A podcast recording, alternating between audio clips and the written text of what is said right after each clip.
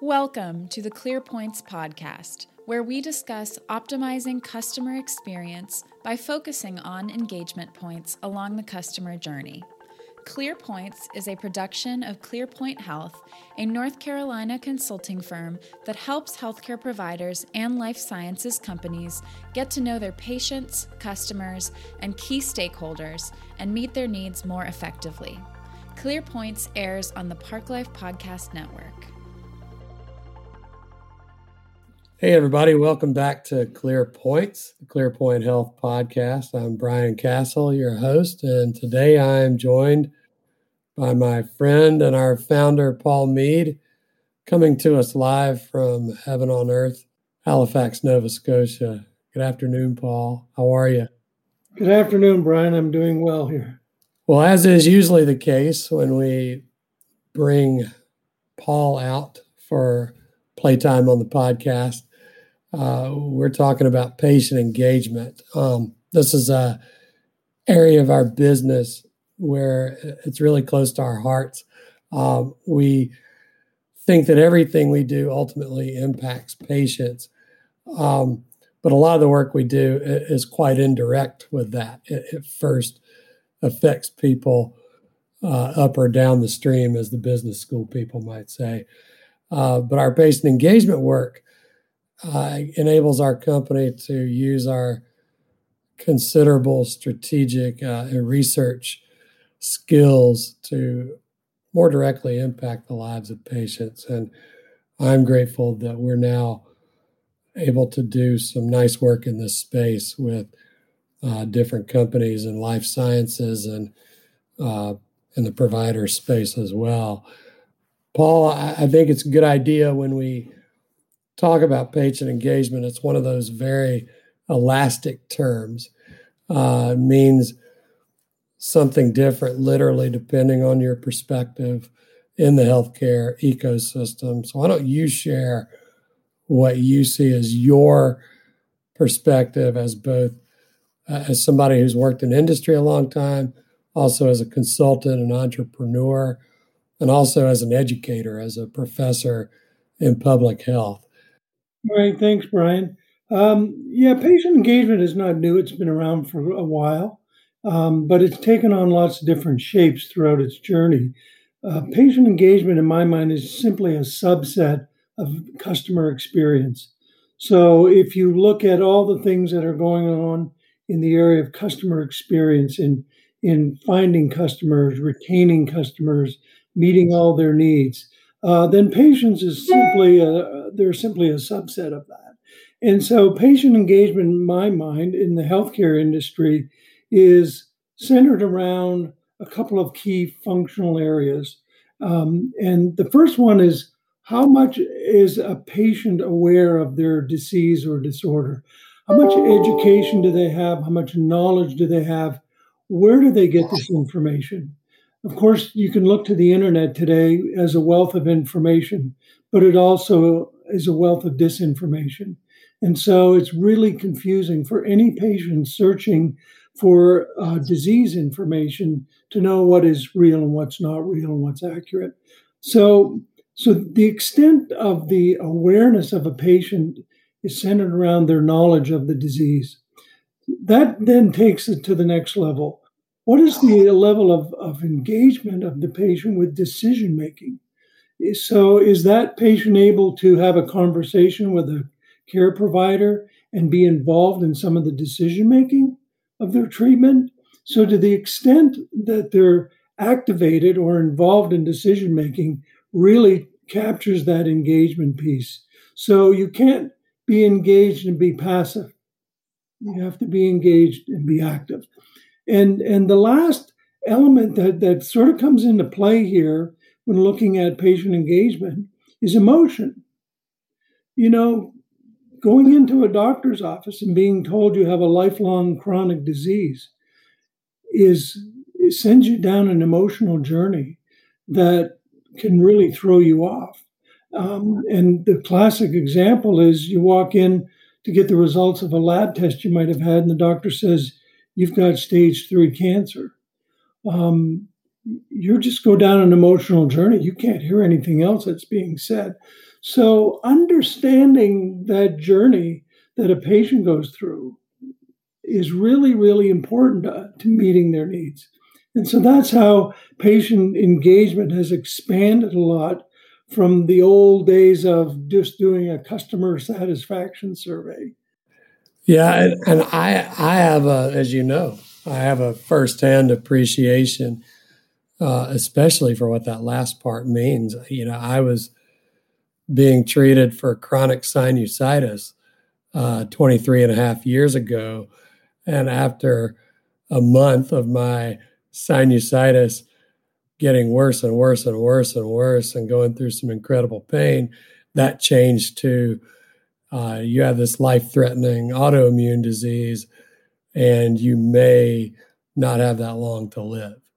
And uh, I've been on that emotional journey. At times it's a roller coaster, at times it's like being in the wilderness uh, and not knowing what's going to happen to you day to day. And other times it's okay. And I've always thought it was important that everybody involved family, friends, uh, much less the people charged with keeping me alive and keeping me with a high quality of life that I'm very grateful to say that I have today. Um, that they have as good of an understanding of where I was at a particular time. It, it, can change so much, whether you're talking about something like cancer or an autoimmune, or even a condition like diabetes, um, or like my father who is dealing with uh, COPD. Um, so I, I, I what I, that's something I really comes from my heart and my brain. Uh, how much I love that we're now working in this space to try to improve it in our special ways. So when I um, came to you about having this conversation, um, I wanted to share with our listeners. Uh, there, there's there are a couple of different mapping services that we do, and even like you were saying with the meaning of patient engagement itself, it's in the eye of the beholder, the eye, whoever you're speaking to sometimes. Um, but these terms, patient flow mapping and patient journey mapping, uh, can be interchangeable and, and used interchangeably, but they do have some distinct meanings and some overlaps. And I thought you'd be the ideal person to educate our listeners on some of those differences and similarities, and also uh, aspects like who, what are the benefits of doing this kind of research, and what are the actions you can take as a result, depending on where you lie in that healthcare ecosystem. So let's let's uh, before we take a deep dive into each one at a, at a high level can you explain the difference between patient flow mapping and patient journey mapping? Yeah, sure, Brian. Um, I think that when we look at a patient flow map, we're trying to understand how is the, that patient flowing through the healthcare system. You know, what are the the uh, what are the different stages along the way? Is there an impact on that patient, whether it be a procedure, or whether it's a decision making or moving into another area, going from emergency into admitted into the hospital. So when I think of a patient flow map, I think of this strapping a GoPro camera on your head when you're about to walk into the healthcare system, record everything that goes on until you go back home again. And it's kind of a snapshot in time as to what happened to you along the journey. Did you start out by having a symptom that prompted you to go to the emergency? Did you uh, see only the emergency specialist? How quickly did you get triaged?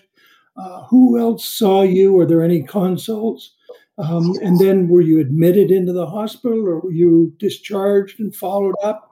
So, a patient flow map is really about the flow of the patient going through the healthcare system. And um, it's from the perspective usually of the healthcare provider. So it's asking healthcare providers what happened to the patient next, and then what happened, and then what happened. It tends to um, also capture the different treatment options.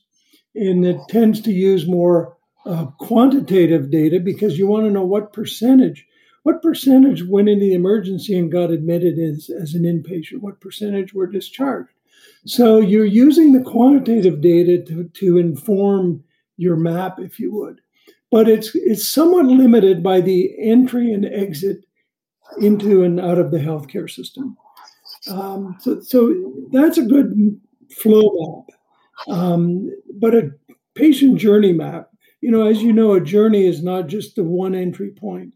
Your journey starts a long time ago and it keeps going, especially on a chronic disease.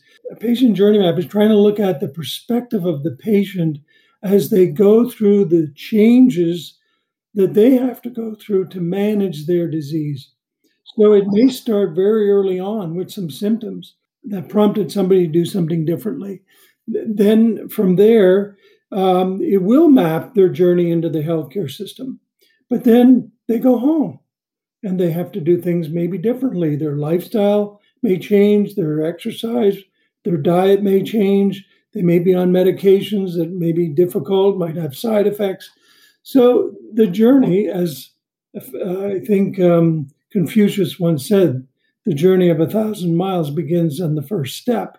And so you have to think about a much broader perspective when you're looking at a patient journey map. There are many, many steps along the way. Um, I also like to think about a patient journey map as having the elements of education and knowledge of the disease, the decision making, and the emotions, as we talked about. So, those are some of the key differences between those two, Brian. All right. Well, let's go. Let's go deep on each. So, let's start with the flow mapping. You mentioned a minute ago that uh, on a patient flow map, the type of data gathered uh, comes from the perspective of providers. So, what what sort of data do we gather there? Um, so, what we want to do is look at all the touch points. Who has actually seen the patient, and who has made decisions around it? And one example is a, a complex one we saw where a patient with heart failure um, ended up in the emergency department. And in the emergency department, they were seen by the emergency specialist who probably got a cardiology consult or an IM consult. Uh, if that patient was severe enough, they were admitted into inpatients. They probably went to an IM ward or a cardiology ward. They saw more people there, more people doing more diagnostic and lab testing, uh, getting baseline measurements when they were admitted. They may have gone to an electrophysiology lab to get some EKG work and other stuff done. They may go to a catheterization lab, get more work done, seen by more cardiologists and more people. And in, in a patient flow map, you want to try to capture all those points and so, as I mentioned, the, the journey through heart failure can be a lot more complex with a lot more touch points. On a simple one, we did a study in dermatology, and although it was a pretty severe dermatological condition, the journey was much less. You started out with your family doctor and went to see the dermatology that specializes in the condition, and there were very few touch points along the way. So, you know, a journey can be a very simple journey or it can be a very complex one. It sounds like you can get into a lot of data points pretty quickly, uh, especially on those more complex uh, patient flows. Um, how do we get that data? Like, what methodology or methodologies do we use in this patient engagement space to get at that kind of data? Yeah, well, there's a lot of um, sources of information. You know, some of that is uh, secondary research. It's available uh, by purchasing, and you can look at treatment guidelines, and you get some idea of, you know, which group of patients will go down one track versus the other, and you can get that into some epidemiological studies that are available. You can get that through treatment guidelines, but more importantly, Brian, you really want to get a picture of what's going on today rather than using treatment guidelines that may have been published two years ago. Um, the way we have collected that is through uh, electronic surveys, very in depth, uh, surveys that, that have lots of logic in it um, that can be completed by different healthcare providers. And so we, we capture all that data, and then we have some special software that maps that all out and looking at you know what are decision points and what are entry points in the different areas. So we have lots of different sources, and um, when all else fails, if you really want to fine tune your information, you can always do telephone interviews. It's a little more expensive way to gather the data, but it's also a nice way to really focus on getting some pertinent information. ClearPoints is brought to you by ClearPoint Health on the Parklife Podcast Network. CPH has been a leader in healthcare customer experience for nearly two decades. Contact us today at clearpointhealth.com to learn more about our work to help you optimize virtual engagement of key stakeholders during COVID 19.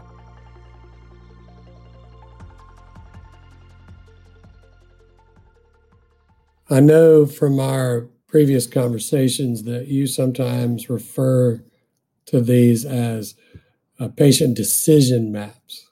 Tell us why.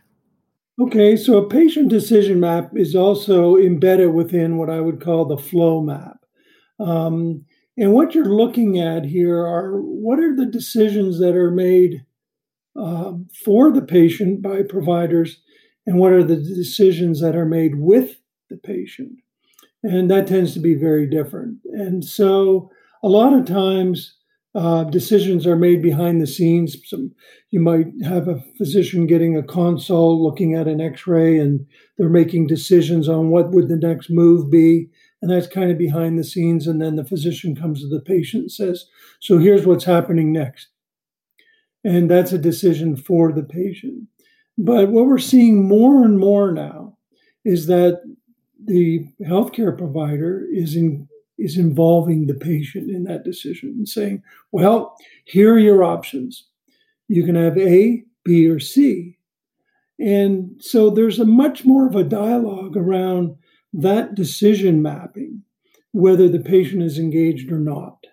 And there have been a lot of studies uh, published in the literature that have shown that when a patient is more engaged in their treatment, care, and options, they tend to have better outcomes.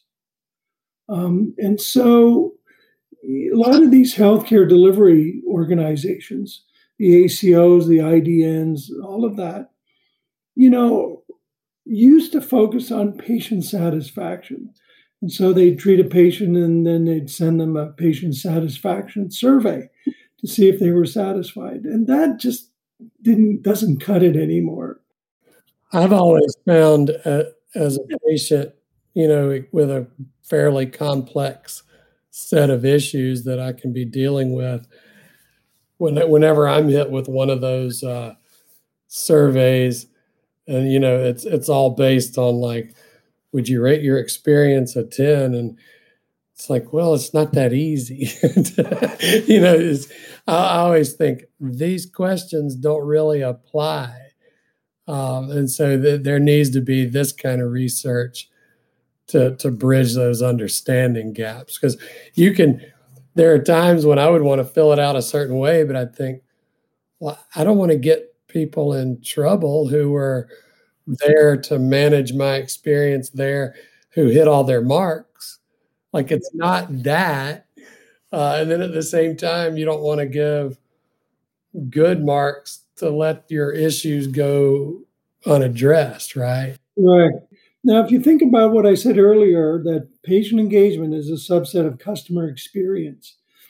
So let's go back to that. You know, you're a patient that has just entered the healthcare system. And if, if I'm a healthcare delivery organization, then I want to make sure that my customer experience is very good. I want to make sure my patient experience is very good. Why? Well, because having a patient that comes into the healthcare system and has a great experience and a favorable outcome is good for me. It's good for business. As a healthcare provider or provider organization, I want to see my patients coming back. I want to see them happy. I want to give them the best treatment I can at the best cost that I can, but I also want to get the best outcomes. And the more I engage my patients, the better my outcomes will be. So it's it's just good business. What would you say are any of the limitations or constraints on this kind of research? And I, and I don't mean that in a negative way. It's just how the, how the research is framed. So, on a patient flow map, as I said earlier, we tend to get our data from the healthcare providers. Um, now, you could argue there's a bias that they have, uh, not unlike what you just said. You don't want to get anybody into trouble, so so they they have a vested interest in making themselves look good. They have a vested interest in telling you that they really spend a lot of time educating their patients and they spend a lot of time engaging them on the decision making and they take into account their emotional journey. But is that a self fulfilling prophecy? You know, how do you really know that's what's going on? And so, what you're missing in this data is the perspective of the patient you know, sometimes when you go to the patient and say, well, what was your experience like? You know, did they spend a lot of time talking about your disease? And they might say, no. did they engage you in the decision making? Well, not really. So, um, so there's an inherent bias, I think, when you go to the provider who has a vested interest in telling you what the outcomes might have been. And so uh, there's a limitation on that. There's also, you know, the fact that you're not hearing from the patient may be a limitation. And the other thing, Brian, is that even though a lot of healthcare providers and organizations follow treatment guidelines, we also know that treatment guidelines vary from one hospital to another, from one state to another, from one country to another. They vary di- differently. So, therefore, you know, if, when you're looking at a patient flow map, that flow may be very specific for a given region or a given hospital system. And so there's there's um, issues with you know being able to generalize the results of that, depending whether you get enough of a sample size.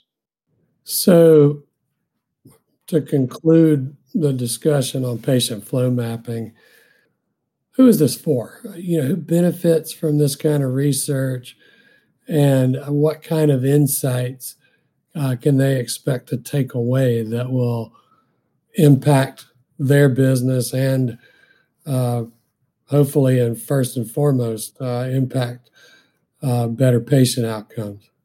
So I, I would say a lot of people benefit from this kind of research, and I would certainly say that a provider organization would stand to benefit by gaining a better understanding of how patients are flowing through their system. And um, it was really interesting to note that when the heart failure project was done, that there were so many silos. You know, that the patient going into the electrophysiology lab was probably not aware of what was decided in the catheterization lab, that was decided in the cardiology ward, that was decided in the emergency department, you know. And, and so it's connecting the dots, right? And so sometimes um, just knowing how those dots are connected are really important. Now, if you're, uh, say, a pharmaceutical company and you have products that you're trying to manage a given disease with, then that kind of information is beneficial. Why? It's kind of a reality check against the treatment guidelines, right? you can look at the treatment guidelines and says, well, 30% supposed to go here if they get this marker and 30% go over here. And then when you start mapping this out and you say, well, what percentage went over here? And they say, well, that was 45% and not 30. Suddenly you're, you're looking at an academic treatment guideline versus the reality of what the patient is really going through. And so not only just a reality check on, on the treatment guidelines, but a, a really good understanding of what is going on in that healthcare delivery system you know and and so that's valuable information in kind of knowing variations even regional variations and and uh, country variations on the way patients are managed through that uh, that flow. One thing i've noticed during my consultations is there there's an ancillary benefit, at least for um, life sciences company, pharmaceutical, biotech, device diagnostics, is they're understanding uh, who the key opinion leaders are, who can drive um, the advancement of treatment in, in their therapeutic area where they're where they're uh, introducing and, and maintaining products. Um, they're learning of so many of the conditions we now treat in society can be so intersectional. Um, you, like you think of, uh, you know, I do a lot of work in the diabetes and obesity space. You know, there's some there's some medications, you know, at that intersection. There's also a lot of stuff in, in the general cardiovascular space that can have multiple benefits for the patient. if they understand from this type of mapping who patients, who's touching, who's caring for patients along the way, it can uncover really important groups of people to engage scientifically. Yeah, I think if we if we go back historically, um, you can even go back to the days of the Greeks and uh, and um, medicine, which was originally more of an art form um, because we didn't know a lot of science, right? And so the the physician would simply look at the patient, and they could tell by looking holistically at the patient that there's that are, there are things that aren't working right. There's and everything is connected. So they would look holistically at the patient and go, "We need to treat you as a whole patient." And then medicine got, you know, much more scientific, and it began to segment and segment and fragment and fragment, down to the point where you know we now have specialties. And uh, I like to tell the story. This goes back a number of years, Brian, but I was calling on a physician, and it was an ENT specialist and I was talking to that specialist about otitis media, which is an ear infection affecting a lot of young kids. And he looked at me and he goes, Oh, no, I only specialize in the nose. And I said, Oh, which nostril? Um, and obviously, in jest, I said that, but um, it gives you the idea of how specialized medicine has got. Okay, so where, where are we going now? Where's patient engagement going? It's bringing us back to the whole patient. It's bringing us back to just because I walk into a hospital with heart failure doesn't mean that's the only thing going on. And therefore, you can't just look at a person and go, there's a walking heart, there's a liver, there's a set of lungs, right? That's not how we live.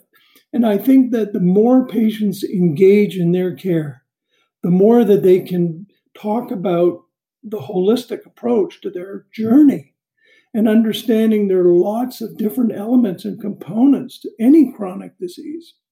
So I think the, the benefit of doing these journey maps is to really get a better understanding of what's going on. Um, you know, it's really interesting in a, in a clinical study, you know, having a patient drop out of a clinical study can be pretty drastic for the clinical program because um, when a patient drops out, is lost to follow up, there are statistical ways that you can account for that to a point. But if enough drop out, you lose the statistical power of your study, and your whole study can be in jeopardy, throwing millions of dollars down the drain. And one time in a study, we were trying to understand why patients were dropping out. And we found out it was the simple fact they couldn't find a parking spot in the garage at the hospital. And therefore, they just never went back to the clinic. And imagine a study that could end up losing millions of dollars because the patient couldn't find a parking spot in the garage at the hospital. So, better understanding what patients and people go through in their disease is going to benefit anybody that that touches that patient in any way that has anything to do with them. Well, Paul, that's a it's an important topic, and, and I'm glad we were able to get together and, and take the deep dive, recontextualize within the patient engagement framework, but also do a deep dive on patient flow mapping. Next time, we'll have you on and we'll talk uh, patient journey mapping. Um, an equally important area of our work. Thanks for coming aboard today. Thanks for having me, Brian. I look forward to the next uh, session. Thank you for joining us. Subscribe to Clear Points on SoundCloud, Apple Podcasts, or Spotify so you won't miss our next episode coming soon. Clear Points is a production of ClearPoint Health and the Park Life Podcast Network.